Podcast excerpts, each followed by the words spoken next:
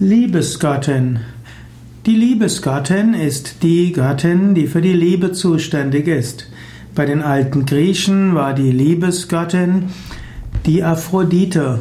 Bei den Römern war es die Venus. In Hinduismus ist Rati die Liebesgöttin.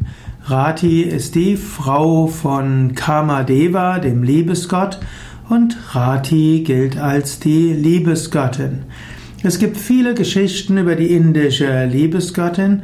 Wenn du darüber mehr erfahren willst, dann gehe einfach auf wiki.yoga-vidya.de Rati. Dort gibt es einen längeren Artikel über die indische Liebesgöttin und auch ein Video.